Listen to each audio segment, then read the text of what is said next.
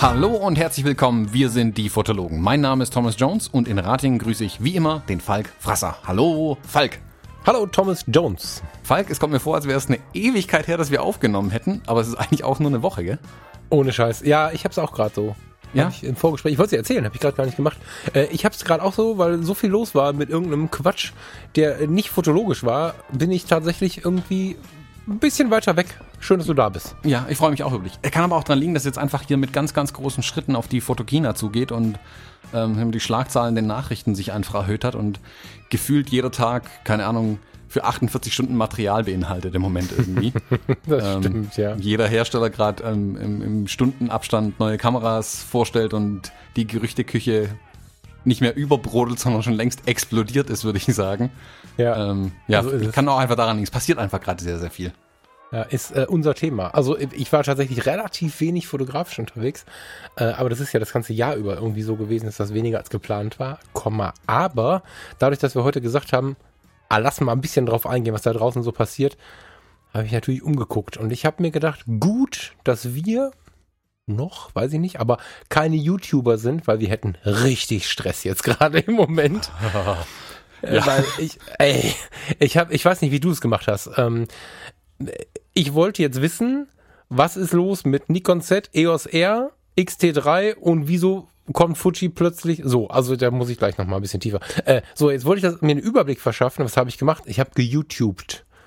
Es hat ja jeder, der einen Kanal hat, außer wir, aber wir haben ja keinen ernstzunehmenden Kanal, fünf Videos zu jeder dieser Kameras gemacht. Das ja, hast du mal geguckt?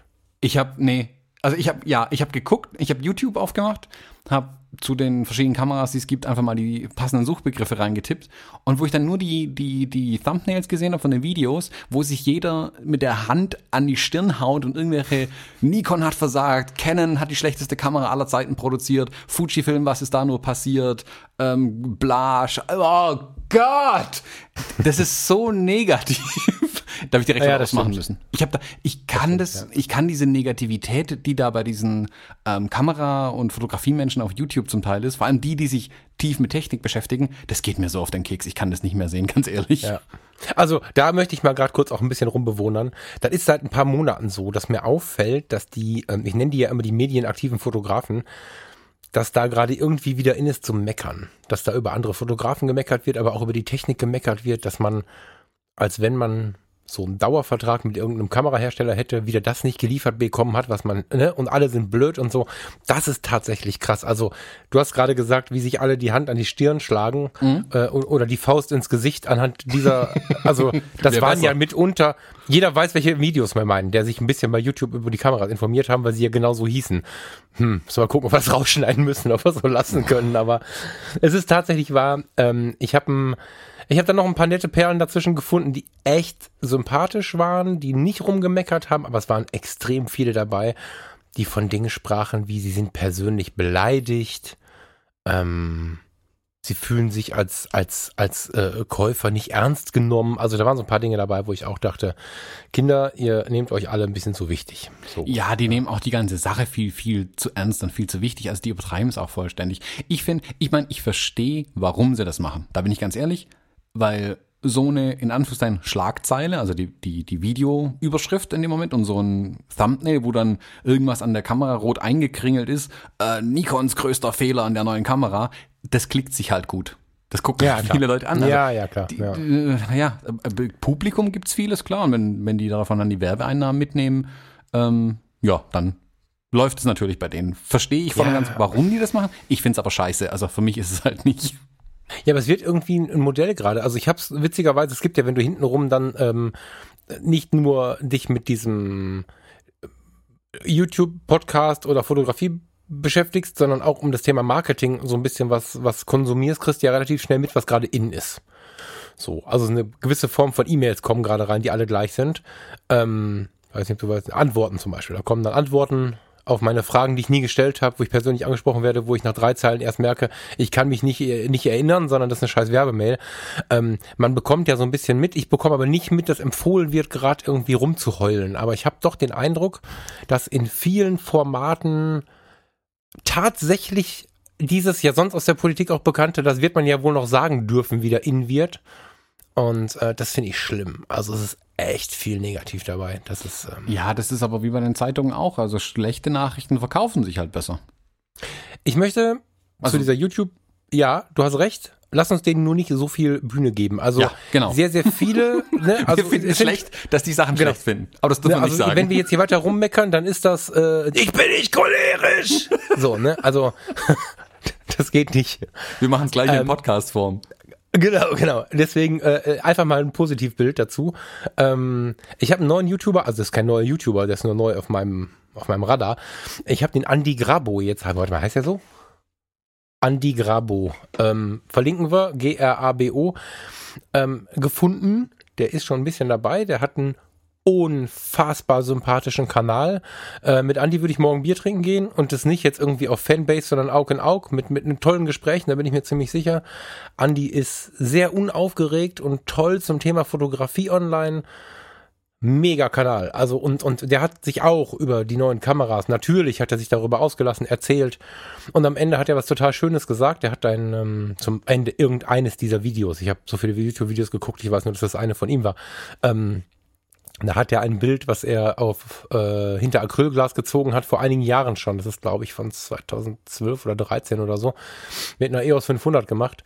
Ähm, da hat er gesagt, das Bild liebt er bis heute. Und das ist äh, unterirdische Technik aus heutiger Sicht von vor fünf, sechs Jahren. Und ist auch ein geiles Bild. Und sich so dermaßen zu zerreißen und sich anzufeinden für so einen Quatsch, ne, das, äh, also er hat dann ein sehr friedliches Ende gefunden, indem er einfach gezeigt hat, guck mal, das ist auch ein schönes Bild und am Ende musst du das finden, mit dem du dich wohlfühlst. So, und das, ähm, meine warme Empfehlung ist, schaut euch mal den YouTube-Kanal von Andy Grabo an. Der ist unaufgeregt, äh, weit weg von langweilig. Ich, also mich hat selten ein YouTube-Kanal so entspannt. Der ist gut. Mhm. Ja, der macht hochqualitatives Zeug und wirkt auch sehr, sehr sympathisch, muss ich sagen. Genau. Ja. genau. Ähm, vielleicht noch zur Erklärung, wenn wir jetzt gerade schon über die YouTube-Kanäle so geschumpfen haben. Wer jetzt hier... Geschumpfen, hat er gesagt, habt ihr gehört? Geschumpfen? heißt es nicht so? Ah, Okay. Das heißt bestimmt im Süden so. Ich Ja, ja, bei uns äh, andere Duden. Duden, Ja. süddeutsche Ausgabe. ja. Schlumpfen, Duden. Ähm, Entschuldigung, was wolltest du sagen? wir werden jetzt hier heute keine äh, technische Review von diesen Kameras machen, ähm, aber sie noch gar nicht in der Hand haben. Mangels Fachwissen. Mang- Mangels Fachwissen auch, genau. Und weil wir sie auch gar nicht alle äh, testen konnten. Deswegen können wir uns nur, sagen wir, aus den Quellen, die wir haben, was wir bis jetzt in Erfahrung bringen konnten, können wir uns ein bisschen, haben uns ein, eine Meinung gebildet. Und wir machen hier ein, ein bisschen Meinungsmache einfach. Genau. genau. Ähm, Falk, hast du die, die, die ähm, Presseevents, die Produktvorstellungen verfolgt der, der neuen Kameras? Nee, ich habe mir tatsächlich die Vorstellung alle nicht angeschaut, also keine einzige. Mhm. Ich habe tatsächlich im Nachhinein ähm, YouTube-Blogs und so gecheckt. Also Mhm. ich muss gestehen, keine offizielle Vorstellung gesehen zu haben. Nicht mal mehr die Keynote von Apple, die eigentlich bei mir zum festen Bestandteil gehört. Die haben auch neue Kameras rausgebracht, habe ich gehört. Ähm, ähm, nee, tatsächlich keine Werbung geguckt dazu. Okay. Ähm, sollen wir es vielleicht in, in der Reihenfolge der Vorstellung, also die, die Termine so runterreiten, wie sie waren mit den Kameras? Ja, von mir aus gerne. Also Ja? ich äh, fände es schön, wenn wir die tatsächlich mal alle besprechen würden. Ich finde das ganze Thema total spannend, weil es gerade so viele Leute interessiert Mhm. und zugleich viel zu viele Leute interessiert. Also das wird gerade zum Thema gemacht. Ich meine, für die Marken, für die einzelnen Hersteller ist ja natürlich gut, dass da so viel Wirbel drum gemacht wird, dann passiert da auch was. Aber ich habe da zwei Meinungen zu. Aber das wird sich jetzt über die nächste Stunde, wird sich das klären, warum das so ist. Ich bin total gespannt. Wir, wenn wir das so machen, müssen wir bei Nikon anfangen, glaube ich, ne? Ja, genau. Nikon wäre, wäre dann der Anfang. Du bist Ähm, ein bisschen technischer als ich. Das kann man ja so sagen, glaube ich, ne? Ja. Kriegst du eine Kurzvorstellung hin, die, äh, also wenn ich eine Kurzvorstellung mache, werde ich auf jeden Fall erschlagen für jede einzelne Kamera. Nee, also ich glaube, eine Kurzvorstellung ist ein bisschen schwierig. Äh, Was mir bei Nikon aufgefallen ist, war aber die Kampagne drumherum, die ich sehr schön fand. Also man hat gemerkt, dass Nikon hat nicht den Fehler gemacht, den viele Firmen machen, wenn es ihnen schlecht geht. Also Nikon ging es ja zur Zeit lang wirklich schlecht als Firma. Und man spart als allererstes das Werbebudget ein. Das hat Nikon nicht gemacht, sondern Nikon hat ganz groß, äh, glaube ich, Geld ausgegeben. Da hat man ja bei Instagram und überall gesehen, nur so Schattenbilder der neuen Kameras und Linsen Ja, und ja, Kameras, das die aufeinander stimmt, ja. zufliegen. Ich fand's ja Weltklasse. Ich fand's richtig cool. Hat Mhm. mich heiß gemacht auf die neue Kamera, war sehr, sehr gespannt. Ist dann auch in einem ja, großen Presseevent ja weltweit vorgestellt worden, in mehreren Events genau genommen. Mm, haben, wie zu erwarten war, eine spiegellose Kamera vorgestellt. Reicht das als technische Zusammenfassung? Ja, perfekt. Sie, Sie haben keinen Spiegel mehr drin. So. Und, und sie ist hübsch. Das ist auch wichtig. Ja, ich, ich muss sagen, ich habe mich aber erst auf den zweiten Blick in den Look, mit dem Look äh, anfreunden können. Verlieben ist ein bisschen, wäre ein bisschen hochgegriffen, aber ich finde Nee, nicht sehr, genau. Ich finde sie hübsch. hübsch. Ja, Ich finde andere nicht hübsch und die finde ich hübsch tatsächlich, ja. Ähm, Mhm. Man sollte vielleicht noch kurz klären, was ich mir auch habe sagen lassen. Es ist nicht die Nikon Z. Die heißt Nikon Z. Die Nein, ausgesprochen? die heißt Nikon Z. Z6 und Z7. Warum auch immer. Ja, Äh, du verstehe Amerikaner bist. ja, also verstehe ich auch nicht. Also sie nennen sie in Deutschland auch so, ja? Die, die, Nikon besteht drauf, dass man sie so nennt. Das haben sie in einem Event, also das habe ich halt in einem Video mal gesehen, dass sie es extra nochmal äh, klargestellt haben, dass es nicht die Nikon Z, also auch nicht im Englischen Z7, sondern Z7 ist. Dass wir nochmal drüber reden. Ist gar nicht so verkehrt. Ja. Ähm, also wer Ja. wen es interessiert, Unterschied British English, American English, da kommt noch das Z und Z her, ist nämlich da auch ähm, jeweils anders. Ähm, aber das ist, glaube ich, das unwichtigste Detail tatsächlich an der Kamera. Ähm, Ich möchte, ja. Ja, machen wir erstmal. Sollen wir, sollen wir den, wie heißt's, äh, nicht der, also das größte Problem an der Kamera. Falk, die Kamera ist totaler Mist, mit der kann man nicht arbeiten. Buä. Ja, die hat nur einen Kartenslot, die scheiß Kamera. nur einen Kartenslot. Slotgate, Hashtag, Hashtag. Slotgate, ja. Aber, Ähm. aber ich verstehe das, die Sorge. Ich, also, ähm, das Drama drumherum haben wir auch ein bisschen schmunzeln lassen. Ich verstehe aber auch, ähm, witzigerweise speziell für Leute, die mal eine Hochzeit fotografieren. Also ich, ich fotografiere ja auch mal eine Hochzeit, vier, fünf im Jahr.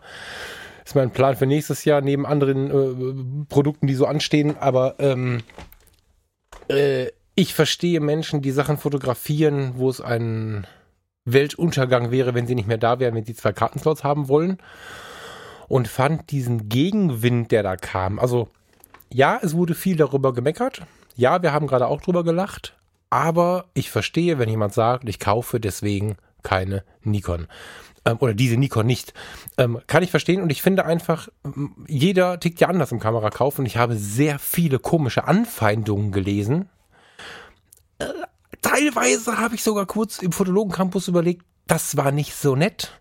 Ähm, wenn jemand geschrieben hat, ich möchte diese Kamera nicht haben, weil sie nur einen Kartenslot hat. Und äh, da muss ich sagen, alle tollen Vergleiche mit Filmen, früher gab es auch keine zwei Filme und so, völlig, völlig blödsinnige Vergleiche, meiner Meinung nach, weil früher war nicht heute so, früher ist man auch noch irgendwie an Krankheiten gestorben, die es heute gar nicht mehr gibt oder wo man heute ein Taschentuch für braucht. Hm. äh, ich fand's alles in allem ein schönes Beispiel für unser Thema von gerade, nicht so cool, wie darüber diskutiert wurde. Das war nicht schön. Dabei geht's nur um einen scheiß Kartenslot. So. Genau. Wie, wie siehst du das denn? Also, ist dir das, sag mal deine Meinung dazu. Nicht zu der Diskussion darüber, da sind wir uns, glaube ich, einig, sondern zu dem Kartenslot. Ich bin ganz ehrlich, die Kamera ist nicht für Profis gemacht. Punkt. Die diesen Mhm. Anspruch haben. Das ist einfach, das ist ja eine, eine Entscheidung von Nikon, irgendwo in der Produktentwicklung gewesen. Bei Canon übrigens genauso, die können wir da, da direkt ins Boot holen.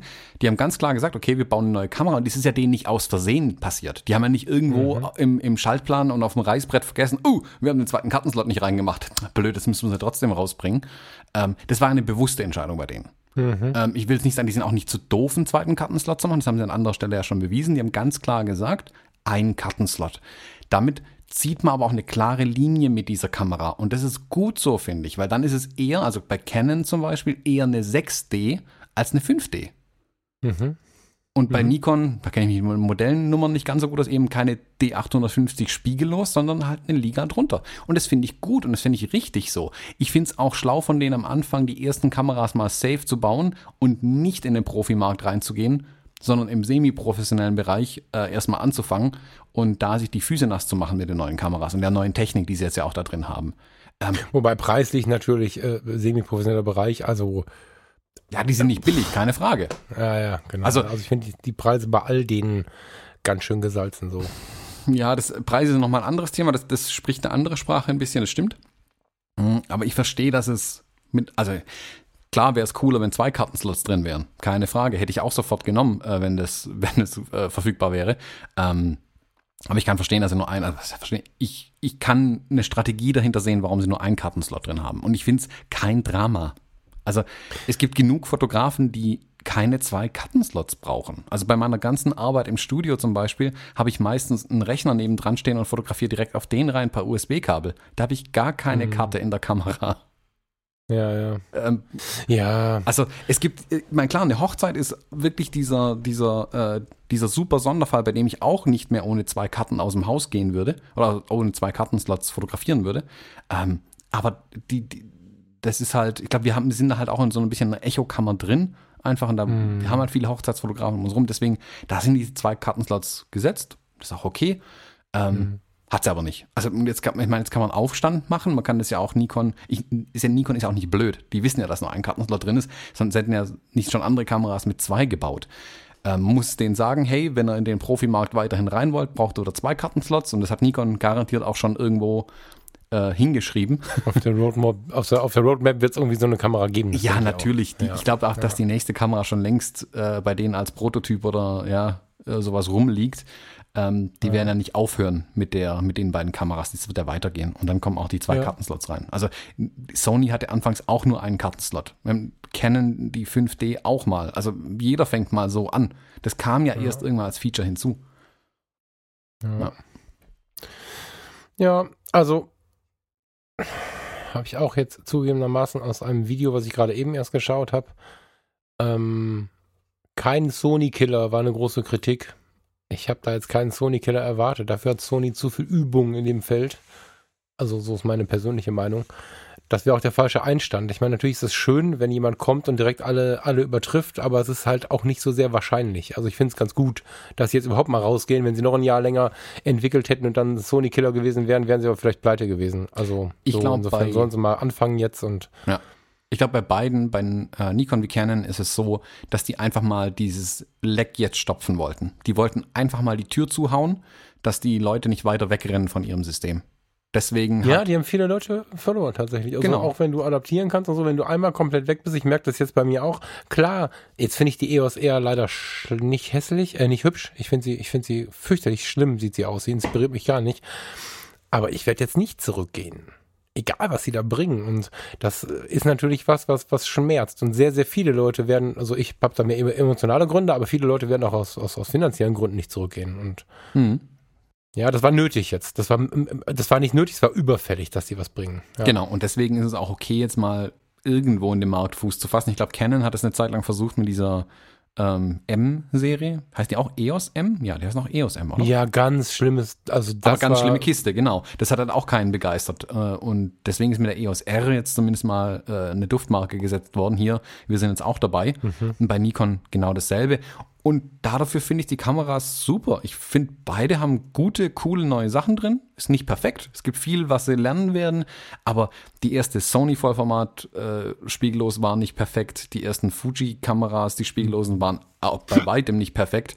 Ähm, ja, und jetzt kann man darauf weiter aufbauen. Also mich hätte es gewundert, wenn Nikon oder Canon eine Kamera rausbringt, die sofort alle, alle Anforderungen erfüllt am Markt.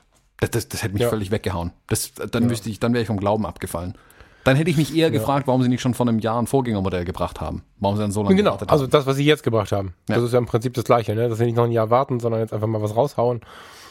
Und äh, wir mal gespannt sein dürfen, was da kommt. Und ich muss gerade wieder an, an Andys äh, Foto von vor ein paar Jahren denken. Das ist so eine, Nacht, eine Nachtfotografie gewesen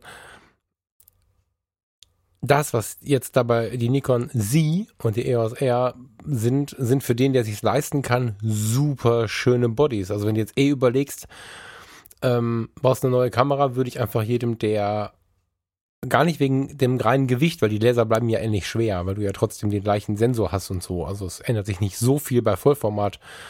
Ähm, aber der Body ist ein bisschen leichter und ich möchte schon jedem mal empfehlen, der jetzt sagt, ich will einen Spiegel, ich brauche das und so, trotzdem mal, sobald es verfügbar ist, in die Läden zu gehen oder auf die Fotokina zu gehen oder so, um mal damit zu fotografieren. Weil mhm. es schon eine andere Art der Fotografie ist, die auch extrem viele Vorteile hat. Also ich freue mich jetzt für jeden, der, der in diesem System noch ist, dass er die Chance hat, also wenn er sie hat, über den Einkaufspreis äh, sich die zu kaufen, dann ist das eine Riesenchance, eine andere Fotografie zu betreiben. Also ich bin begeistert von, von Spiegellos nach wie vor und mm, uns wird ja schnell Fuji-Fanatismus hin nachgesagt, das ist ja nicht so. Ähm, so eine EOS R arbeitet ja ähnlich, was die Vorschau angeht. Du siehst vorher, was du fotografieren wirst und so. Das ist einfach das, was die Spiegellosen gemein haben. Mhm. Und ähm, das ist auch für den, der sagt, ich will was für meine großen Finger haben. Ich glaube, die EOS R und so, die sind, die haben nicht das Problem wie die Fujis, dass sie manchen Leuten zu klein in der Hand sein werden. Das bin ich zwar gespannt, aber ich glaube nicht, dass es so sein wird.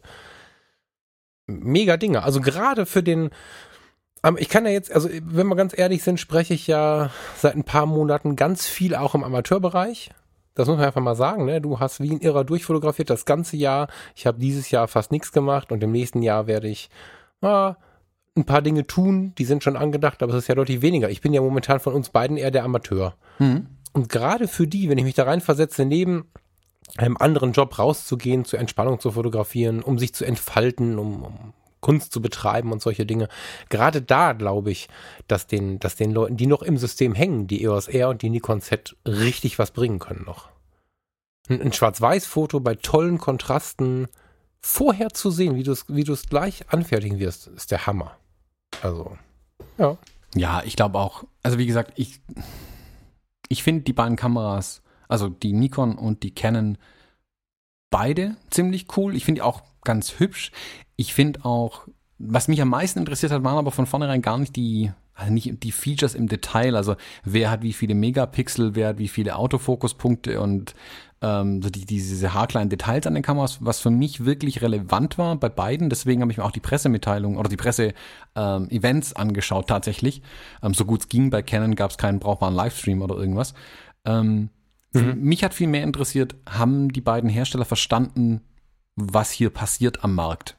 Also haben die wirklich verstanden, okay, wenn wir keine spiegellose Kamera bringen und nicht ganz klar sagen, spiegellos ist für uns ein System für die Zukunft und wir machen das genauso mit genauso viel Nachdruck ähm, wie unsere mhm. Spiegelkameras, dann hätte ich mir ernsthafte Sorgen gemacht bei beiden. Und ich finde, Nikon und Canon haben mich überzeugt, ja, wir haben das jetzt eingesehen, dass wir gepennt haben und jetzt geben wir hier aber, feuern wir auf allen Zylindern und machen hier ähm, ein spiegelloses System und nicht irgendwie halbgar, halblebig und ach, ihr mit euren Kameras um den Spiegel, ihr interessiert uns nicht. Ähm, ich glaube, dass sie das verstanden haben, dass es jetzt, dass die Profis, die, denen alle abspringen werden, wenn sie da nicht was machen in dem Bereich jetzt. Viele, ja, genau so. Das, ich, ich weiß halt nicht, ich bin zu wenig in diesem Business, um, um mitsprechen zu können, inwieweit das in manchen Bereichen schon zu spät ist, aber was man nicht vergessen darf, also wenn Nikon nur Fotokameras machen würde, würde ich tatsächlich schwarz sehen für die. Das hm. kann ich schon so sagen. Da die aber noch eine ganze Menge andere Geschäftsfelder haben, nicht so viele wie kennen, aber sie haben noch welche, hm, bin ich optimistisch. Hm. So, äh, wenn dem nicht so wäre, wäre das, wäre das, wäre es für alles zu spät. das, hm. äh, ja. Hast du an, den, an der Nikon Z ein paar so Dinge, wo du sagst, begeistert dich oder begeistert dich nicht? Hm. Wie gesagt, der eine Kartenslot ist tatsächlich für mich persönlich der Grund, dass ich es nicht tue. Echt, würde mich gar nicht stören. Also nicht für alle Arbeiten, aber für manche Arbeiten wäre mir das völlig egal. Also ich habe darüber nachgedacht, ich, in, in letzter Zeit habe ich viel darüber nachgedacht, was ist mit meiner Hochzeitsfotografie und wie positioniere ich die? So, wie positioniere ich die ab 2019? Und ich merke, dass ich, ähm, wenn ich vier, fünf Hochzeiten mache im Jahr oder weniger, deutlich mehr dafür brenne, als wenn ich noch mehr machen würde. Ähm, dennoch reicht eine Hochzeit, die ich vielleicht fotografieren würde, um den zweiten Slot haben zu wollen. Das ist ein bisschen verrückt, weil ich ihn bis vor kurzem ja auch nicht hatte.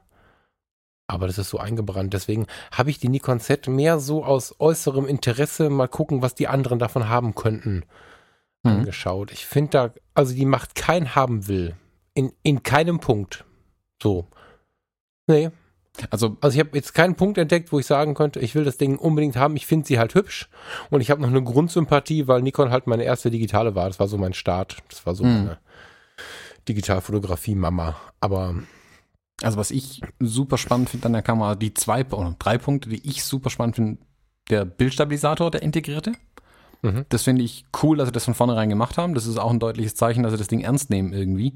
Was ja auch für die mhm. Videofilmer, glaube ich, ähm, im Speziellen ganz interessant sein wird. Ich habe ein paar Videos angeschaut, wo sie den Autofokus von der Kiste getestet haben und muss sagen, ja. Hut ab. Das sah richtig gut aus, was das Ding äh, ja. fokussieren kann. Also da hat Nikon, glaube ich, die Nase vorn, würde ich sagen. Also korrigiert mich, wenn ich da falsch bin, aber von dem, was ich gesehen habe, fand ich die Nikon da, was Autofokus angeht, wesentlich besser. Und das auch mit ihren Altlinsen, das fand ich das Spannende. Also über den Adapter dann auch ähm, altes Nikon-Glas drauf und trotzdem immer noch so schnell zu fokussieren.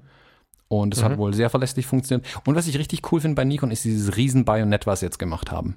Dass sie da mhm all in gegangen sind. Ich glaube, da haben sie ein bisschen überkompensiert, weil sie halt lange Zeit ihr F-Bajonett hatten, das ja eigentlich viel zu klein war. Ähm, mhm. Für die digitalen schon. Also wer eine Nikon-Kamera mal von vorne anschaut, ohne äh, eine Vollformatkamera von vorne anschaut, das Bajonett reicht ja gerade so über den Sensor drüber. Ähm, mhm. Das ist ja ganz, ganz klein.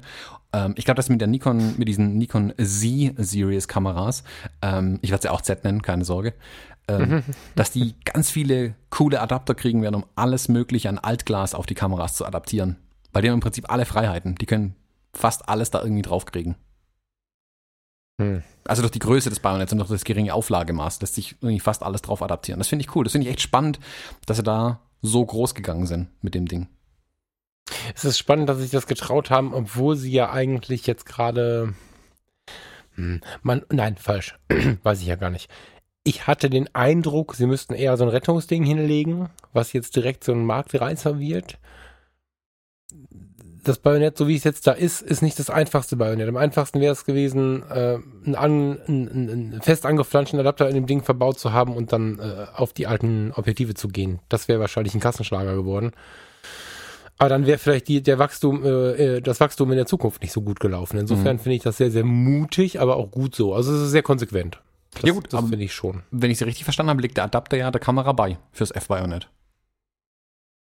Ja, ja, ja, schon klar, das, das tut er schon. Aber trotzdem ist es ja, wie meinst du das? Der liegt bei? Ja.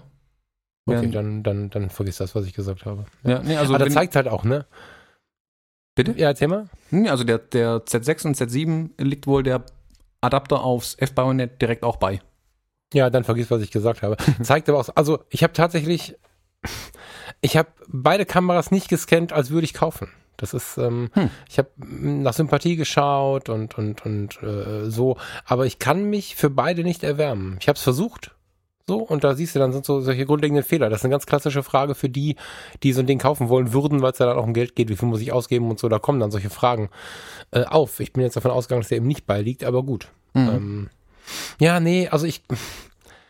Äh, hast du noch was zur Z? Sonst würde ich zu R schwenken, da kann ich nämlich genauso sagen, so richtig anfixen tut die mich nicht. Hast du. Hm, bei der Z das Einzige, wo ich ein bisschen schwach fand, war, dass äh, das Display hinten also nur so ein Tilt-Display auch wieder ist. Ich verstehe es nicht genau, warum mhm. die das nicht immer so zum Umklappen direkt bauen. Das würde so vielen Leuten so viel helfen einfach. Ähm, mhm. Und auch da, sie haben es ja schon hingekriegt, also es ist jetzt nicht irgendwie weltbewegend, so ein Ding zu bauen. Das, aber auch da sage ich mir, vielleicht muss ich einfach mal den, den einfachsten Weg erstmal gegangen ähm, und das weggelassen. Das ist so, was mich an der Z nicht ganz so gerockt hat. Und, aber das gilt für die Canon genauso, der Objektivpark ist ein bisschen klein. Mhm. Es sind ein bisschen weniger. Aber aus der Natur der Sache, oder? Ja, klar, sie fangen natürlich erstmal irgendwo an. Ich hätte damit gerechnet, dass sie mehr Objektive und in Anführungszeichen bessere, also ähm, offenblendigere Objektive zum Start bringen würden. Hm. Hm. Also da habe ich ein bisschen Frage. Also ich finde es gut, dass sie überhaupt Objektive liefern. Das ist ja, wie gesagt, sie hätten sich aufs alte Bajonett stürzen können oder einfach sagen, ja, wir haben ja einen Adapter, kauft erstmal die alten Sachen, wir bringen dann noch was. Ähm, ich ja. finde es ein bisschen mager, das Objektivangebot bei beiden für den Start. Da hätte ich mit mehr gerechnet, bin ich ehrlich. Ich glaube, dass Objektiventwicklung auch ein Riesenthema ist. Ne? Du musst ja, denken, für, für wie lange du so ein Objektiv entwickelst. Ne? Also nach wie vor, auch wenn ihr keine Canon mehr rumliegt, ist mein, mein Well-Lieblingsobjektiv das 135er 2. Also das wäre übrigens ein Grund, das habe ich gerade vergessen zu sagen. Lass mal morgen Lotto gewinnen oder ein paar mehr Aufträge machen. Die EOS R, so hässlich ich sie finde, ich muss es leider sagen, äh, wäre für mich interessant, wenn ich keine Schmerzen hätte, sie zu kaufen, allein für das 135.2.0 das, das L135-2.0. ähm, aber daran kannst du mal sehen, wie lange so ein Objektiv halt geil sein muss. Also das 135-2, ich weiß, müsst ihr jetzt nachgoogeln, aber das ist schon ein relativ altes Objektiv, nicht das älteste, aber es gibt Objektive, die heute noch an den digitalen Kameras äh, verkauft werden, die durchaus für analoges EOS ähm, konzipiert worden sind. Und wenn Mhm. du dann jetzt im Zuge des, des, des, der neuen Kameras anfängst, ein Objektiv in irgendeiner Form schludrig zu entwickeln oder zu, zu herzustellen, das rächt sich über viele, viele Jahre, wenn nicht sogar Jahrzehnte. Deswegen kann ich schon verstehen, dass sie da langsam machen. Ich, äh, vom, vom, vom Haben wollen verstehe ich dich. Mhm. Aber ich glaube, ich glaube, dass es daran liegt, dass es nicht so ist. Und dann verstehe ich auch das wieder ganz gut. Genau. Da muss ich jetzt aber sagen, also das habe ich jetzt bei, nur bei Nikon gesehen. Nikon hat da trotzdem eine Roadmap direkt mit beigelegt, welche Objektive dann über die nächsten drei Jahre kommen. Und da habe ich dann gesagt, okay, sie nehmen es ernst. Das war das, was ich eingangs gesagt hatte. Man sieht, Nikon nimmt die Sache ernst und die legen auch gleich nach in den nächsten Jahren. Ich denke mal, dass dann vermutlich wird nächstes Jahr schon der Nachfolger da liegen oder eine andere Serie, die drüber oder drunter ist zu der äh, Z6 und Z7. Das kann ich mir gut vorstellen. Ja, ja, das stimmt. Wir würden dich gern kennenlernen. Jeden Freitag sitzen wir hier und unterhalten uns miteinander. Und jeden Freitag hörst du uns zu. Von dem einen oder anderen wissen wir vielleicht, wer er ist, woher er kommt, aber die große Masse kennen wir gar nicht. Und jeder Einzelne, den wir treffen, irgendwo draußen im richtigen Leben, macht unser Leben ein Stück weit wertvoller und vor allen Dingen motiviert er uns hier weiterzumachen. Und nachdem einige gefragt haben, können wir uns denn mal sehen, haben wir etwas organisiert. Hast du vielleicht Lust, uns mal zu treffen? Hast du Lust, mit uns mal gemütlich am Abend zusammenzusitzen, über die Fotografie oder das Leben zu quatschen, eine Flasche Bier oder ein Glas Wein zu trinken? Hast du Lust, mit uns zu feiern? Hast du Lust, mit uns fotografieren zu gehen? Hast du Lust, einen Workshop bei uns zu machen? Und vielleicht am Ende mit neuen Sichtweisen nach Hause zu gehen? Dann melde dich an. All das gibt es nämlich bei unserem diesjährigen Fotologenwochenende 2018. Stattfinden wird das Ganze vom 19. bis 21. Oktober in Kassel. Für euer leibliches Wohl und die Übernachtung ist natürlich schon gesorgt. Es gibt Vollpension. Alle Einzelheiten haben wir als Ticketbeschreibung bei Eventbrite zusammengestellt. Den Link dorthin findet ihr in den Show Notes zu dieser Episode bei Facebook oder im Fotologen Campus. Das ist unsere Facebook-Gruppe. Wir freuen uns wahnsinnig darauf, wenn wir dich kennenlernen dürfen und haben richtig Bock auf dieses Wochenende. Wie ist's mit dir? Noch gibt's ein paar Karten. Aber lass mal zur Canon EOS R kommen, weil da habe ich auch mehr äh, aufgeschrieben hier tatsächlich. Warum Ja, auch die immer. Canon RSR ist ein Faustschlag ins Gesicht. Ja, unfassbar. Was fangen hier selber an rumzulästern, das ist doch scheiße. Ja. Ähm, Verzeihung. Ich finde es eine coole Kamera. Ich finde es interessant, was ich irgendwie nicht mehr gerechnet hätte, dass Canon hier innovativer wirkt als Nikon, weil das, das hätte ich jetzt Nikon eigentlich zugeschrieben. Ähm, mit so Sachen, wie hast du dieses kleine, diese Touchbar hinten bemerkt an der Kamera? Das haben sie ja auch vorgestellt, dass es hinten so frei belegbare Buttons jetzt hat und sowas, wo man so hin und her streifen kann und draufdrücken und so. Da Ja. habe ich mir gedacht, ah, guck mal, Canon hat erkannt, dass man auch mal äh, Sachen überdenken muss und nicht immer nur sagen kann, ähm, keine Ahnung, die äh, 5D Mark IV ist die perfekte Kamera, es gibt keinen anderen Formfaktor und keine anderen Knöpfe mehr, weil ja jede Kamera eigentlich gleich aussieht bei denen mittlerweile. Ähm, Ja. Fand ich spannend, dass sie da tatsächlich ein bisschen was anders gemacht haben. Ich finde es bei beiden spannend, dass sie das Display oben so radikal geändert haben. Damit hatte ich nicht gerechnet, wenn ich ehrlich bin. Also das, Das ist cool. das Schulterdisplay Das ist ja bei beiden. extrem hübsch. Ja, ich, ich glaube, dass es bei beiden das gleiche Display ist. Also die kaufen es ja auch nur zu sehr wahrscheinlich. Ähm, Mhm. Dass er frei belegbar sein wird. Ähm, Ja. Finde ich ganz spannend. Das finde ich cool. Ähm, was mich bei Ken, aber dann kamen bei Ken schnell die schockierenden Sachen irgendwie raus. Kein Bildstabilisator integriert. Da habe ich ein bisschen, das hat mich irritiert. Bei der Größe von Kamera und dem Aber Preis. seit wann ist denn diese Bildstabi-Diskussion wieder so da? Ich kann mich gut erinnern, ähm, meine Olympus E1, glaube ich, da bin ich schon mal von, von, von Canon geflüchtet. Die hatte einen integrierten Bildstabi, wenn ich mir, aber schlag mich tot, wenn, aber doch, doch, doch, so war das. Und das war eine mega Sensation. Im Body, Bildstabilisation, voll toll und so. Da habe ich damals schon gedacht, ja, nu, also, pff, ja, ja gut. Aber gerade heute, wo wir, ähm, dieser Tage mit der XT1 T1, ne, also nicht jetzt T2 oder gar T3, T1, alte Kamera in, in den Augen vieler Menschen, da machst du ein Foto im Stock dunkel mit ISO 3200, brauchst kein Bildstabi, aber kannst du aus freier Hand machen und es ist kein Bildrauschen im Bild. Video. Was soll da Drama da drum? Ja, Video ist das Ding. ja, Das ist ja, da. ja. Also ich sehe es ja bei der H, es ist schon geil, aber Ja. Also jeder, den, ich habe ein paar Kontakte, die auch viel mit Videos machen und die schütteln da halt den Kopf einfach. weil die halt mhm. kein Glas meistens verwenden, was einen Bildstabilisator verwendet, sondern das halt im Body voraussetzen einfach. Und damit hat ja. Canon, glaube ich, mit der Kamera in mehrerlei Punkten aber ins Knie geschossen. Das nächste ist dann ja, wie die Kamera dann aufzeichnet zum Beispiel. Also die kann ja 4K aufzeichnen, ja, aber, ganz großes Aber, die croppt dann wieder um 1,7-fach. Ja. Und auch da haben die Videografen zu Recht gesagt, was soll denn das? Ich habe mir im Nachhinein gedacht, ähm, auch da Canon will es halt mal irgendwas vorlegen, damit sie überhaupt irgendwas machen. Und auch da, ich glaube, die zielen mit dem Ding erstmal in das mittlere Marktsegment, nicht in das obere.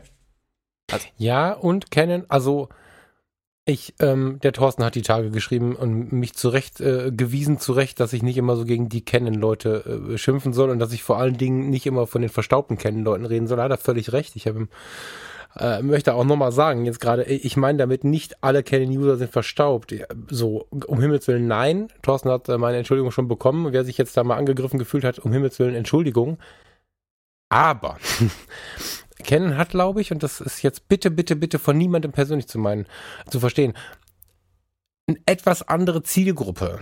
Viele, viele Canon-User sind und nicht alle. Viele Canon-User sind ähm, gerade von denen, die nicht in den Medien, YouTube und so unterwegs sind, die, die gerne was in der Hand haben, was sie immer schon in der Hand haben, die, die sich wohlfühlen in den Dingern, die sie immer schon kennen.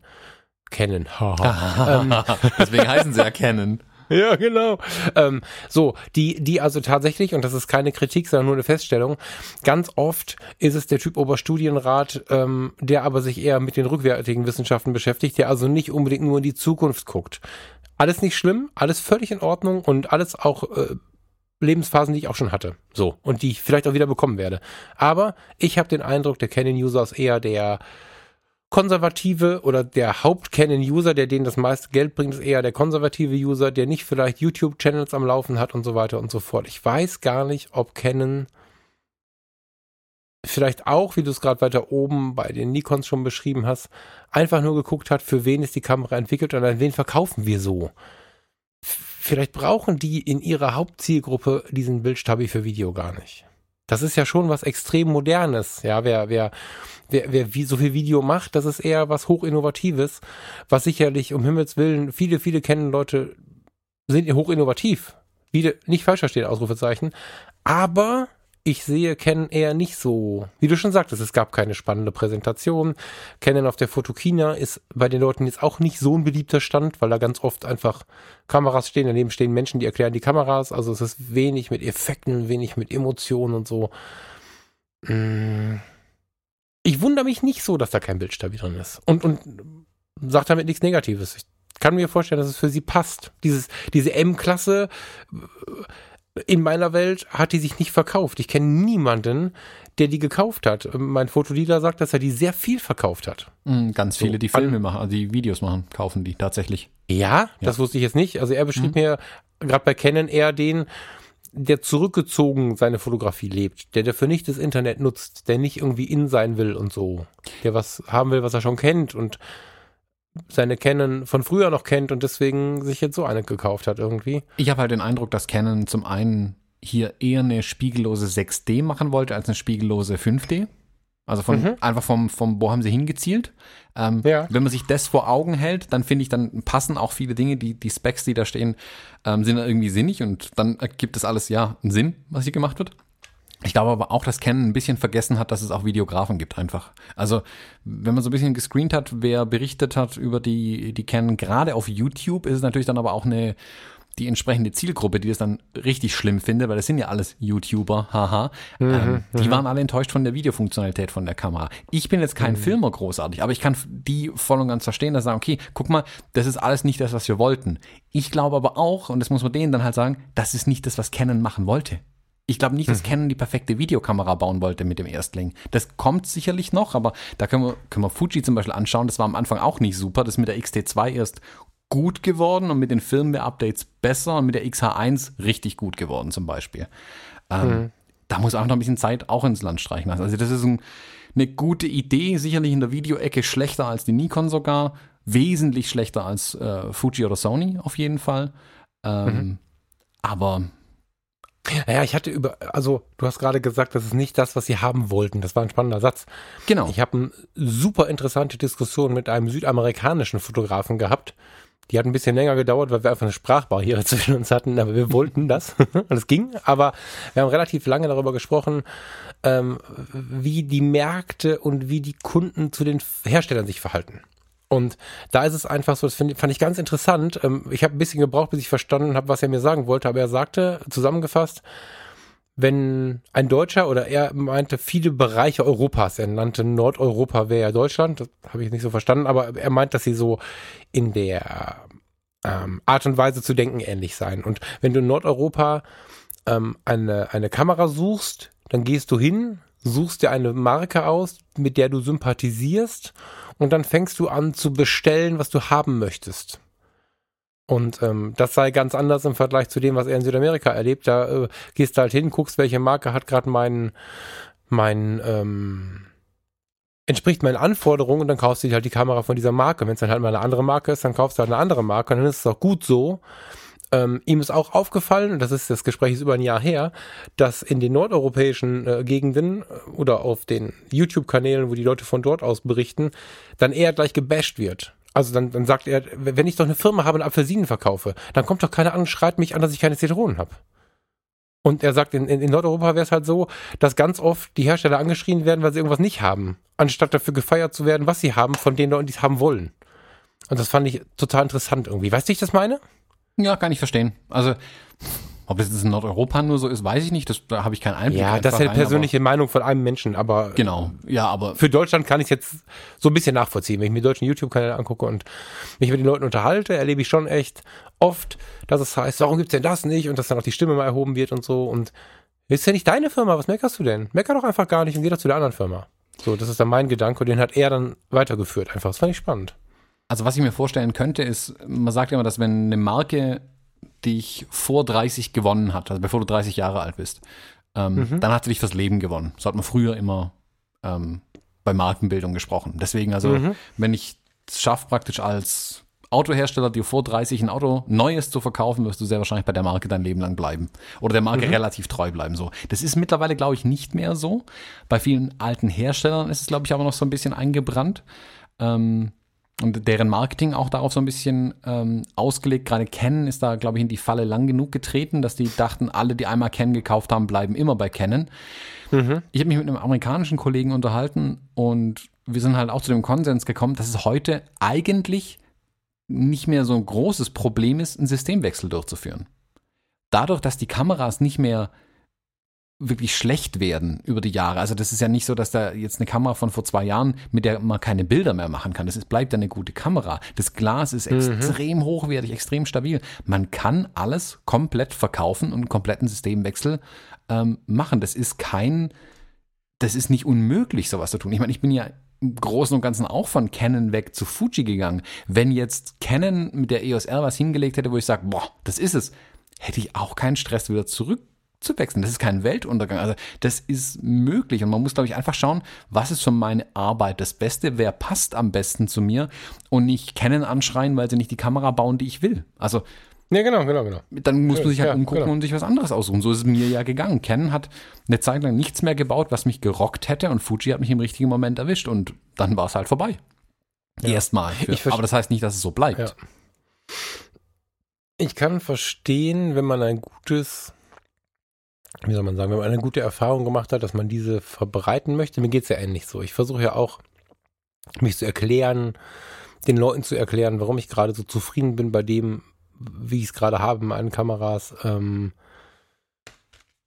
es gibt aber auch so eine, du musst mir das jetzt erklären, Haltung die ich dabei dann nicht verstehe. Also ich würde damit sagen, auch da sollte der Mensch sich nicht zu ernst nehmen, sondern so ein bisschen positiver und mit positiven Gedanken daran gehen irgendwie. Also ein Systemwechsel, äh, du hast geschrieben in unseren Notizen, ist kein Weltuntergang, genau.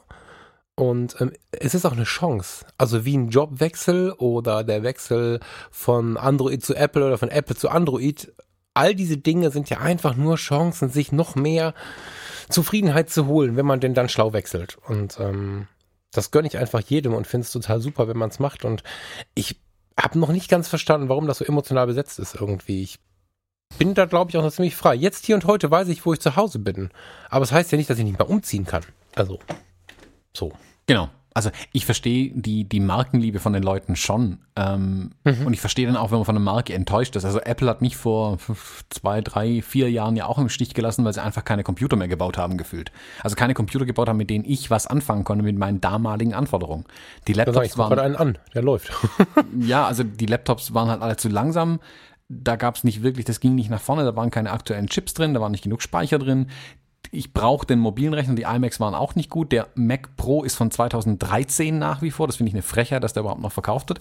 Die haben es aber auch verstanden und sich jetzt auch geändert. Da konnte ich aber auch nicht mehr raus. Und ich verstehe die Leute, dass sie dann ihr, äh, ihren Monitor anschreien oder ihre Canon-Kamera anschreien, wenn Canon halt keine brauchbaren Kameras baut.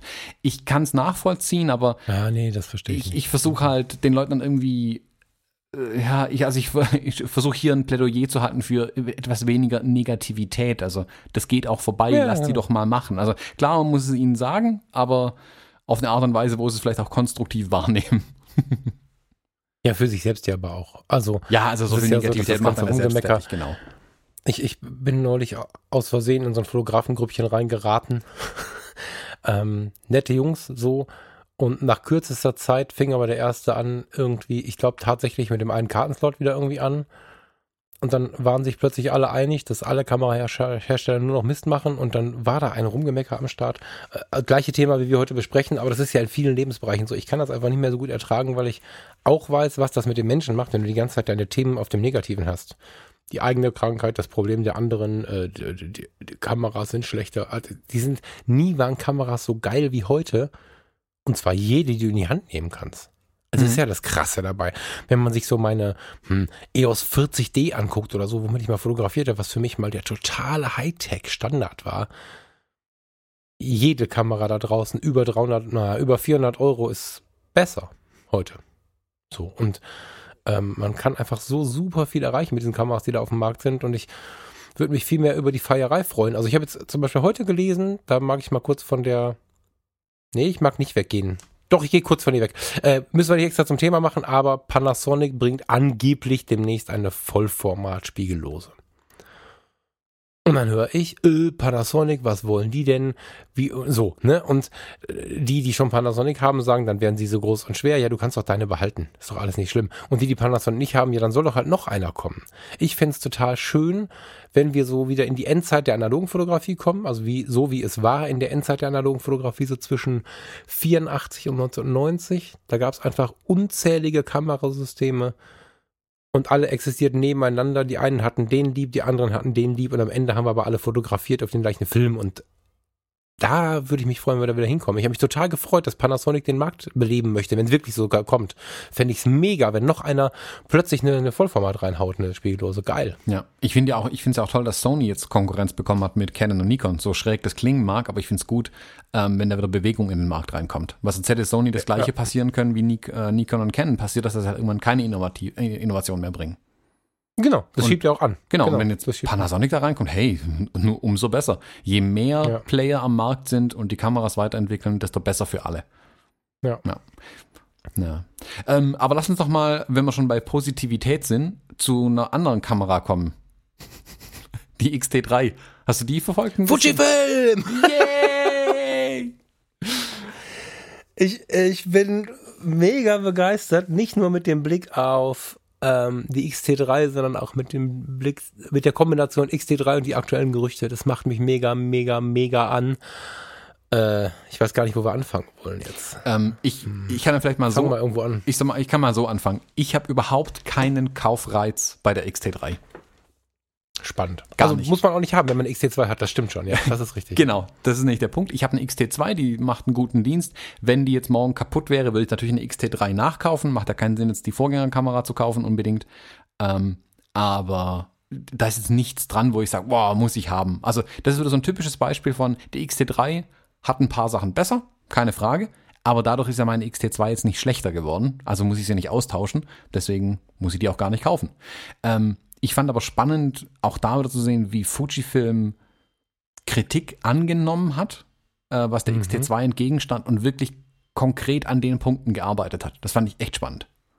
Also, also Fujifilm ist unglaublich intellektuell, finde ich, in der Entwicklung und auch in den Markenlinien und, und in allem, was sie tun, fällt mir immer wieder auf, dass, dass da offensichtlich Menschen arbeiten, die sehr tief nachdenken und manchmal auch einen etwas auf ersten Blick un unpopulären Weg gehen, dass das Ding zum Beispiel nicht, es ist ja, also ich glaube, kannst du die auf Anhieb abgeklebt unterscheiden? Nee, ne?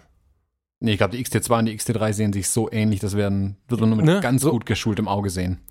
Also wenn wir uns jetzt da hinsetzen und danach suchen, wie auf so einem Fehlerbild oder so, Fehler, wie heißt der Uli Fehlerteufel? So ein Bild, wo dann ein Ast fehlt oder so. Mhm. Wenn wir das jetzt so vergleichen, wird's gehen, aber sonst wirst du es nicht sehen. Also, äh, und das finde ich gut. Am Anfang habe ich ein paar Stimmen gehört, ist ja langweilig, sieht ja genauso aus. Aber die meisten haben gesagt, ah, geil ist ja eigentlich, ne? Ich bin direkt zu Hause, wenn ich, wenn ich, wenn ich die XT-Serie kenne. Mhm. Ähm, Eterna finde ich super. Ich bin kein Videofilmer. Ich wäre gern einer und komme nicht rein. Hm, mal gucken, was nochmal passiert irgendwann. Ich wäre so viel gerne. Ähm, aber ich mag dieses, dieses, äh, dieses flache Profil Eterna sehr, weil du. Ich finde es sogar nicht nur als Basis toll, sondern ich mag es unbearbeitet, so wie es ist. Finde ich schön, dass die XT3 das jetzt hat. Ob ich es jeweils benutzen werde, weiß ich nicht. Hm. Keine Ahnung. Das Toning, ach, du hast Toning geschrieben. Ist das Englisch? Das heißt eigentlich anders, oder? Ja, vielleicht kurz zur Also Erklärung, wer keine Ahnung hat. Eterna äh, ist ein Filmprofil, also so ein Custom-Look bei den Fuji-Kameras. Der ist mit der XH1 vorgestellt worden und jetzt auch in der XT3 angekommen. Ich kenne tatsächlich einen, der mit seiner XH1 Eterna fotografiert, nicht filmt. Also der findet das sogar für die Fotos geil. Ja, Eterna hat halt, also die wirklichen Szenen, also okay, du hast recht, lass mal weiter vorne anfangen. Wer Videofilm macht, schätzt meistens derzeit eher ein flaches Profil, heißt also nicht zu hart kontrastig. Ähm, wenn man sich jetzt kurz an seinen letzten Till Schweiger-Film erinnert, den man so geschaut hat, und die sind da in ihrem wuseligen Apartment unterwegs irgendwie, die wohnen ja alle irgendwie immer in so einem Loft, dann siehst du immer unten links in der dunklen, dunkelsten Ecke die rostigen Töpfe liegen, während oben rechts die Kerze leuchtet. Das funktioniert halt mit Kontrast nicht, sondern die sind sehr flach und haben sehr, sehr wenig schwarz und sehr, sehr wenig weiß. Ähm, also das ist quasi der, der Gegenspruch zu, zu der Schwarz-Weiß-Fotografie im klassischen Sinne.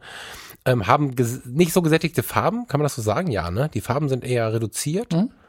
Und das Ganze gibt vor allen Dingen, wenn du oben und unten noch einen Balken einbaust, einen ziemlich cineastischen Look. Also du hast auch bei einem Foto das Gefühl, du bist eher ein Teil eines Films so. Und ja. Ja gut, diese flachen Profile, also dann sind dann diese F-Log, D-Log, C-Log und so weiter Profile, die es dann da gibt, sind ja auch dann zum nachträglichen Toning eigentlich gemacht. Also das ist dann, was ein Genau. Color Grading dann passiert. Wer aus der Filmecke kommt, der kennt das. Was äh, auf Foto um, umgemünzt heißt so, man legt quasi halt diese Farblooks, die es in äh, Lightroom zum Beispiel gibt, oder man entwickelt aus dem RAW dann raus. Ein RAW ist an sich auch sehr, sehr flach und diese Log-Profile ähm, sind dann im Prinzip das gleiche, nur halt für die Filmer, mehr oder weniger. So ganz, ganz, ganz grob Genau. erklärt, aus 10.000 Metern Höhe erklärt.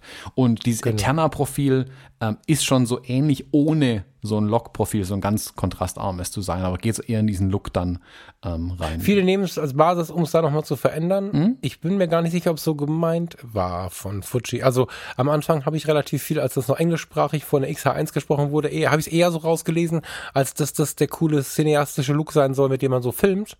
Und ähm, ich finde es auch so, wie es ist, nett. Ich keine Ahnung, ob ich damit jetzt irgendwie was Uncooles mache, aber ich finde es extrem nett, dass es das gibt. Ich habe selber damit noch nicht gearbeitet. Ich gucke es mir gerne an, wenn ich mal über jemanden stolpere und ich erkenne es auch sofort. Also ich finde einfach, das ist ein tolles Profil. Es ist auch für Fotos toll. Ob ich es jetzt nutzen würde, weiß ich nicht, aber ich. Doch, wenn ich filmen würde, würde ich es wahrscheinlich nutzen. Ja, das mag ich sehr. Und diese Toning-Geschichte, ich finde, ich finde das, ich finde kein anderes Wort. Du hast Toning aufgeschrieben. Man kann die Wärme eines Schwarz-Weiß-Bildes verändern? Kann man das so, die, die Farbtemperatur, ist- das ist wahrscheinlich Genau. jetzt fachlich falsch, ne? Also, man kann es warm und kalt gestalten, also den Blau- und den, den Orange-Warm-Anteil. Genau, man kann also, es ist dann Ändern, nicht mehr ein reines so. graues Bild, also schwarz, weiß und grau, sondern äh, man kann dann entsprechend rot und blau mit reinziehen in das Bild. Das also, Ja, aber eben nicht als Filter, der irgendwie drüber liegt, sondern dass du so drei Möglichkeiten hast, sondern du kannst es drin rumschieben. genau, man kann es äh, Das finde ich sehr im sympathisch. Toning machen. ja. Genau. Also ist nicht meins. Ich arbeite tatsächlich mit reinem Schwarz-Weiß, Schwarz-Weiß. Ähm, Mhm, aber ich, es gibt genug Fotografen, die ihre Schwarz-Weiß-Bilder eben mit einem ganz leicht, ganz leicht Wärme reinbringen möchten oder ein bisschen was Kühles reinbringen möchten, je nachdem, was sie fotografieren. Finde ich super spannend, dass es jetzt in der Kamera drin ist. Finde ich eine spannende Idee auf jeden Fall. Ja. Was Das mich Touch-LCD finde ich cool. Oh, jetzt habe ich dir dazwischen Ne? gequatscht. Ja, genau. Das Touch-LCD finde ich eine gute Idee. Ich finde es aber auch gut, dass es abschaltbar ist, weil das hat mich, Mhm. sowas stört mich immer direkt, wenn ich dann mit der Nase das Ding bediene. Aus Versehen. Was ich richtig gut finde, ist, dass dieser Batteriegriff wieder in Anführungszeichen unwichtiger geworden ist an der Kamera. An der Ja. XT2 war dieser Booster Grip dran, sprich, die Kamera wurde dadurch schneller, also das, das, der Sucher hat einen schnelleren Bildaufbau gehabt, die Bildwiederhol, also die, die Bild, wie heißt, Serienbildfunktion ist schneller geworden, von 11 auf 14 Frames, glaube ich, hochgegangen. Ähm, und was war noch, was hat es noch verbessert? Beim Filmen auch, ich glaube, dann konnte sie 4K filmen, nur da damit, oder die Länge der Clips, die sie machen Das konnte. ist bei der H1 auch so. Genau. Ja, ja. Und bei der XT3 ist alles im Body drin. Der Batteriegriff Ja, ist so dann ein reiner Batteriegriff. Ähm, er erweitert also nicht die Funktionalität, sondern nur die Akkuleistung genau genommen. Finde ich spannend, Ja. dass sie das so gemacht haben. Ähm, sicherlich wird es da Gründe dafür geben. Also A ist der Batteriegriff sehr teuer natürlich, wenn er äh, Intelligenz beinhaltet. Ähm, und so ist er auf jeden Fall vermutlich, wir haben noch gar nicht auf den Preis geschaut, vermutlich, hoffentlich günstiger zu produzieren. Ähm, aber Der haben auf jeden Preis, Fall immer auch für den Griff drin. weiß ich nicht, aber ich finde die Kamera unglaublich günstig. Ja, 1500 Euro von der XT3 finde ich echt äh, extrem günstig. Oder 1500 Dollar. Ich habe hier nur einen Dollarpreis stehen. Ja, ich habe, ich, ich lass mich mal eben, äh, warte. Ich mache das mal live. Ich habe die Tage geguckt, ich glaube sogar unter 1500 Euro. Ja, also wenn irgendwie noch, ähm, wobei, Cashback 1499 bei Fotokopf. Ja, also 1500 Euro. total krass. Ja. Da waren die 1300, 1250 für die XT2 gar nicht so sensationell, die wir in der letzten Zeit mal so gesehen haben. Ne? Ja, ich glaube, sie haben die, die XT3 oder die XT-Serie jetzt halt positioniert unter der XT, äh, unter der XH-Serie. Finde ich Mhm. einen guten Schritt, also macht Sinn irgendwie. Ähm, ja, finde ich. Ja, die XHs, also ich, ich, Machen auch da preislich einen deutlichen Unterschied. ich bin ähm, überrascht nach wie vor und immer wieder, ähm, was Fuji so anders macht. XH momentan 1900 Euro. Hm. Ja, was Fujifilm so anders macht, weil jetzt, äh, ähm, ich bin tatsächlich zweimal angeschrieben worden, du hast sogar zu Fuji gewechselt, ist das nicht schlimm jetzt äh, mit den Vollformatern von, von Canon und Nikon und so? Und, und ich fand es gar nicht schlimm, weil, weil ich finde das, was sie tun, so spannend. Wenn ich jetzt, ich habe ja mich gegen die Sony entschieden, weil ich ausgerechnet habe, was ich für die Gläser bezahlen würde und was die Gläser wiegen würden. Es geht gar nicht um die Buddies, sondern vor allen Dingen um die Gläser. Und ähm, fühle mich allein aus diesen beiden Gründen schon bei Fuji sehr viel wohler. Ähm, und wenn ich jetzt so gesehen habe, ein XT3 bekomme ich für 1500 Euro, eine XH1 für 1900 Euro. Da muss ich schon sagen, dass das mein Leben privat, aber auch wenn ich über Gewerbe nachdenken würde, sehr viel krasser entspannt, als wenn ich viereinhalb Mille für ein Body ausgebe und nochmal 2000 Euro für das eine Objektiv, nochmal 2000 Euro für das andere Objektiv. Das ist so ein immenser Preisunterschied. Und trotzdem schaffen sie es nicht zu wirken wie so ein Dacia. Sie sind ein Seat mit Emotionen, mit ein bisschen Feuer da drin und so. Und ähm, dieser, dieser Gesamtaufbau der Marke, der scheint einfach richtig zu funktionieren. Und jetzt, ich habe natürlich kurz nachgedacht. Vollformat, du hast noch eine Vollformat, du hast die Canon noch, ne? Habe ich die Tage erst gesehen. Ja, da habe ich für Verwirrung gesorgt auf Instagram, weil ich Bilder gepostet habe, wie ich mit der Canon fotografiere. Ja, du, ich viele wusste ja, Zuschriften dafür. Echt? Okay, Ja, also ja. ich wusste ja, dass du sie noch, sehr geil, okay. Ich wusste ja, dass du sie noch nutzt und ähm, wie gesagt, 135 2.0, dieses Objektiv macht mich fertig. Ne? Also ich habe hab sie nicht mehr, aber ich habe eine große Liebe für diesen Vollformat-Look. Der kann halt echt einiges und gerade im künstlerischen Porträtbereich oder im emotionalen Porträtbereich ha, ist das schon was, was richtig geil ist. Und dann habe ich natürlich kurz überlegt, jetzt kommen die alle wieder mit Vollformat und habe überlegt, hm, brauchst du doch irgendwie was. Und plötzlich geht die Gerüchteküchentür auf und sie kündigen diese Fuji, hilf mir, GFX 50, 50 50R an. Ja. So, die können wir jetzt gerne mal zu der XT3 setzen, weil eigentlich gehören die nämlich zusammen. Wenn ich mir anschaue, was ich bezahlt hätte für, hier, ich hätte jetzt für, für einen spiegellosen Body Vollformat 4,5 Mille ausgegeben, plus Objektive plus, plus, plus. Jetzt habe ich eine XT3 oder eine XH1 oder was auch immer gerade am Start. Das sind ja preislich alle sehr ähnlich. Und meine dann, ich muss wieder in meine Freistellung, in meinen sehr, wie soll man das sagen, ist das ein organischerer Look, dieser, dieser Mittelformat, Vollformat-Look? Ein anderer Look. Ja, also äh, ich finde ihn intensiver für mich, wenn es in die in die künstlerische Fotografie geht, in die Porträtfotografie geht. Und jetzt kommt Fuji um die Ecke nach den Gerüchten, mal schauen, wie es am Ende wird, und bietet für viereinhalbtausend Dollar eine Mittelformatkamera. Alter! Und, und dann ist wieder die Frage gar nicht mehr so groß. Dann, dann muss ich sagen, bin ich bei XH1 oder XT3 und eine Mittelformatkamera. Mhm. Und das ist preislich so unglaublich viel interessanter, als wenn ich jetzt, da brauche ich keinen Markenmix machen. So. Ne? Und wenn ich jetzt so eine teure Sony mir gekauft hätte, würde ich im Leben gar nicht darüber nachdenken, mir eine, Mittel, eine Mittelformatkamera zu kaufen. Und wenn man die Fuji wegnimmt, gibt's die Pentax für, ich glaube, 9000 Euro. Stimmt das? Mm, mehr. Glaube ich. Glaube ich, Wir lassen es mal so als Ja. glaube ich stehen, aber sie ist halt teurer, das Doppelte in etwa.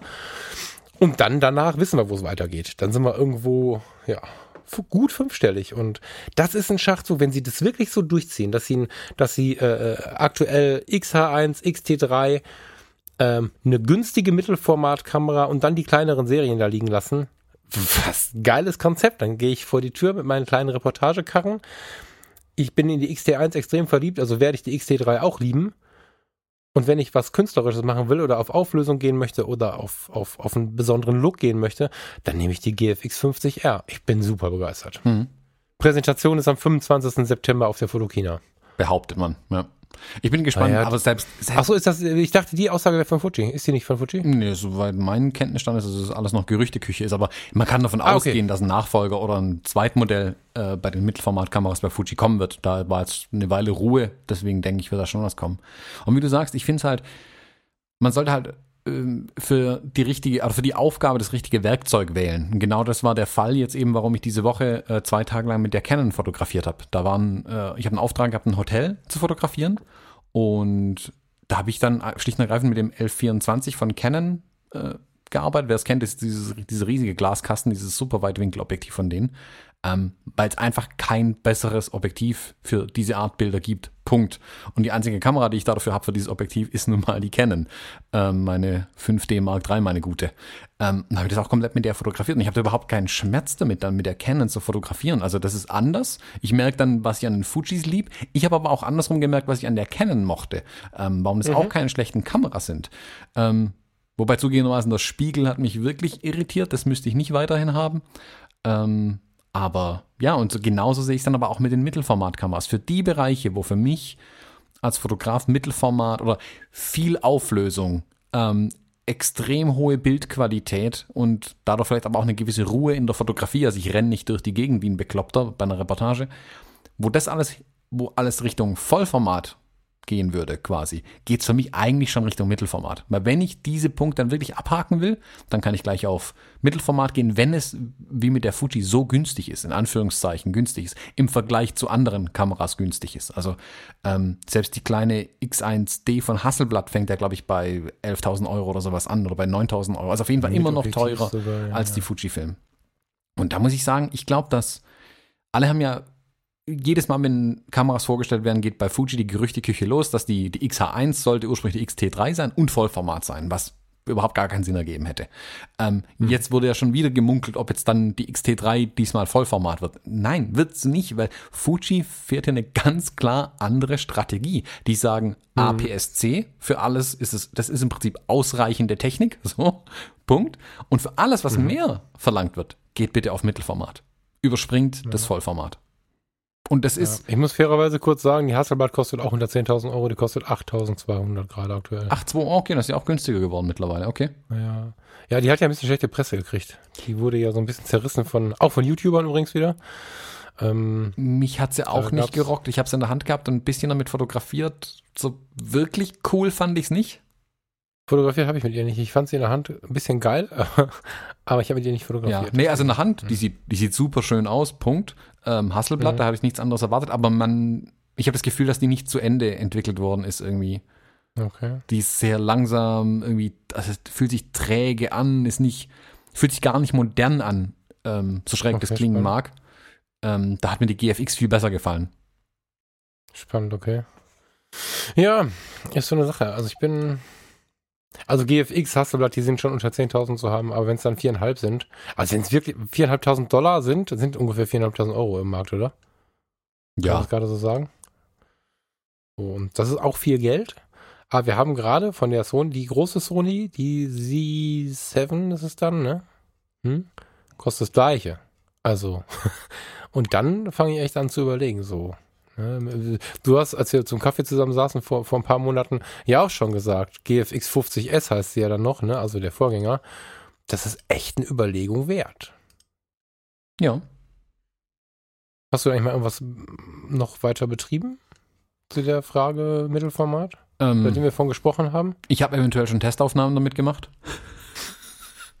ja, also ich habe die, die GFX ähm, nochmal in der Hand gehabt, mir nochmal die Objektive angeschaut, mir auch mal durchkalkuliert, was bräuchte ich, wie viel müsste ich ausgeben. Die, das Einzige, wenn ich ehrlich bin, was mich vom Kauf abgehalten hat, ist nicht der Preis, sondern dass ich einfach damit rechne, dass jetzt bald ein Nachfolger kommt. Oder eine andere Mhm. Kamera aus dem Segment noch nachkommt. Ja. Und deswegen dachte ich, nö, dann warte ich halt mal noch ein bisschen. Ja. Ja, wenn sie, also es sollen ja zwei neue kommen, habe ich jetzt gesehen. Die eine wird etwas günstiger, weil die Frage ist, warum wird sie günstiger? Aber selbst wenn sie nur ein paar und 20 Megapixel hat, ist halt der große, macht halt der große Sensor äh, mit den großen Optiken einen anderen Look. Also ich bin super gespannt. Irgendwie. Ja, und deswegen bin ich immer noch positiv in dem Lager. Wir, allerdings muss ich sagen, ich bin zum Beispiel auch auf Panasonic ein bisschen gespannt. Also wenn das stimmt, das Gerücht, ist es, ich weiß nicht, wie konkret das ist, schreibt gerne was dazu. Fotologen Campus, wo auch immer ihr uns erreicht, wenn ihr da was Konkreteres habt. Ähm, ich habe es jetzt auch nicht so tief hinterher ge gegoogelt, weil es bei mir erst vor ein paar Tagen ankam. Aber ich finde, Panasonic selber hat schon einen schlauen Markt am Start. Wenn die sich jetzt ins Vollformat reintrauen, finde ich nicht uninteressant. Überspringen ja dann auch eine Ebene. Die gehen dann vom äh, Micro Four Thirds ins Vollformat, während Fuji vom APS-C ins Mittelformat springt. Kann gut sein. Hm. Also ich, ich bleib dabei. Ich finde, Konkurrenz belebt das Geschäft, so muss man es ganz klar sehen. Ich glaube, dass dadurch Innovation vorangetrieben wird. Für uns als Fotografen ist es auf jeden Fall gut, wenn Panasonic da mit reingeht. Und ich finde es auch jetzt gut, dass Canon und Nikon da mal eine Marke gesetzt haben, wieder. Ähm, damit Sony ein bisschen äh, wird ange angehalten ist, jetzt auch nachzulegen quasi. Wobei Sony, die werden auch schon was in der Hinterhand haben. Ähm, und bei Fuji genauso. Vielleicht ist auch für Fuji deswegen ja, denen war ja auch klar, dass Canon und Nikon irgendwann mal eine Spiegellose bringen werden. Vielleicht war deswegen auch der, das Signal, okay, wir müssen das Mittelformat noch ein bisschen günstiger machen, also preislich näher an die Vollformat-Bodies ranrücken. Ja, ist für mich ja jetzt gerade, also wenn das so geplant war, ist es genial, weil plötzlich hast du die Möglichkeit, ein völlig neues Segment, finanziell ein völlig neues Segment zu begehen. So, so der alte Traum, ich hätte gerne so eine Hasselblatt oder so. Plötzlich wird der möglich. Also dann hast du keine Hasselblatt, aber dann hast du eine Mittelformatkamera, weil du den Look so magst, wenn du nur, nicht nur von der Marke sprichst. Und hast auf der anderen Seite den Komfort einer kleinen Kamera. Also ähm, neulich erst immer wieder den Vergleich gehört zu der kleinen analogen, also XT XT Serie in der Hand genommen, in die Hand genommen. Da denken viele an die ähm, Pentax MX und solche solche Kameras, die diese kleinen Spiegelreflexkameras, die eine Zeit lang so in waren.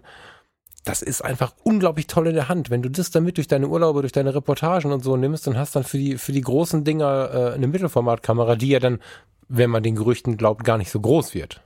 Ne? Also wir haben elektronischen Sucher, äh, wir haben vermutlich so, ein, so, ein, so eine Optik, die so aussieht wie so eine Messsucherkamera. Also das wird ja wahrscheinlich nicht mal mehr so ein Riesengerät werden. Das boah, ich bin sehr gespannt. Also perfekt gedacht. Ja, ich bin auch gespannt. Sehr. Ja, wir werden auf der Fotokina ein bisschen mehr erfahren. Ähm, wir sind übrigens, das haben wir gerade besprochen, wir können euch das mal erzählen, wir sind am Donnerstag da. Ich habe äh, witzigerweise gerade in einem Video erst gehört, dass der Andi Grabo auch am Donnerstag da ist.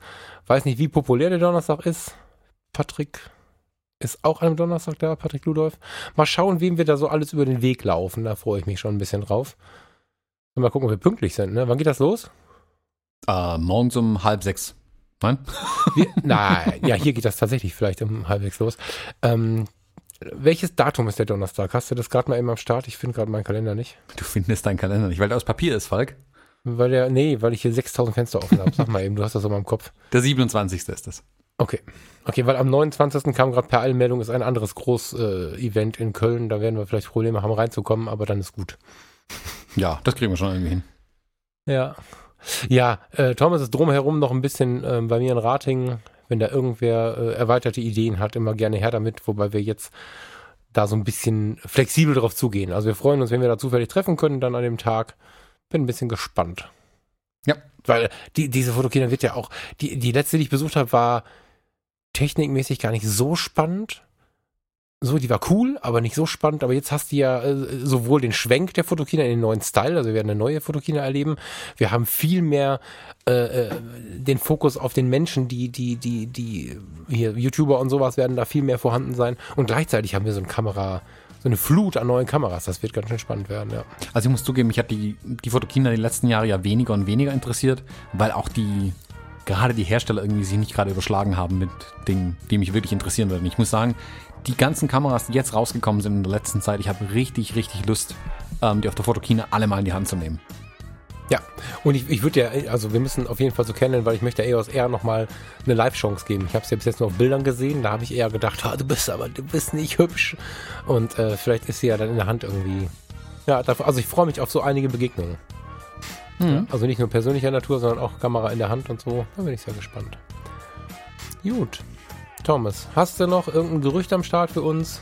Irgendwas Neues? Du hast jetzt auch eine Hasselblatt. Ja, so viel kann ich mal sagen. Ich habe noch eine Hasselblatt, also eine mehr wie vorher. Achso, ich dachte noch, weil sie noch nicht abgestürzt ist. noch? Genau, meine Hasselblatt ist auch noch nicht aus 100 Metern auf den Boden gefallen. Das stimmt auch. Jetzt darf ich hier den Rest zusammenreimen. Ja, äh, vielen Dank für deine Aufmerksamkeit. ich wünsche dir einen schönen Tag, Thomas. Ebenso. Ich freue mich auf die Fotokina, die ist ja gefühlt übermorgen. Ich freue mich auf den Fotologen Campus, auf das Fotologen Campus Treffen und auf unseren Workshop und wünsche dir und euch allen einen schönen Tag. Bis dann. Tschüss. Ciao.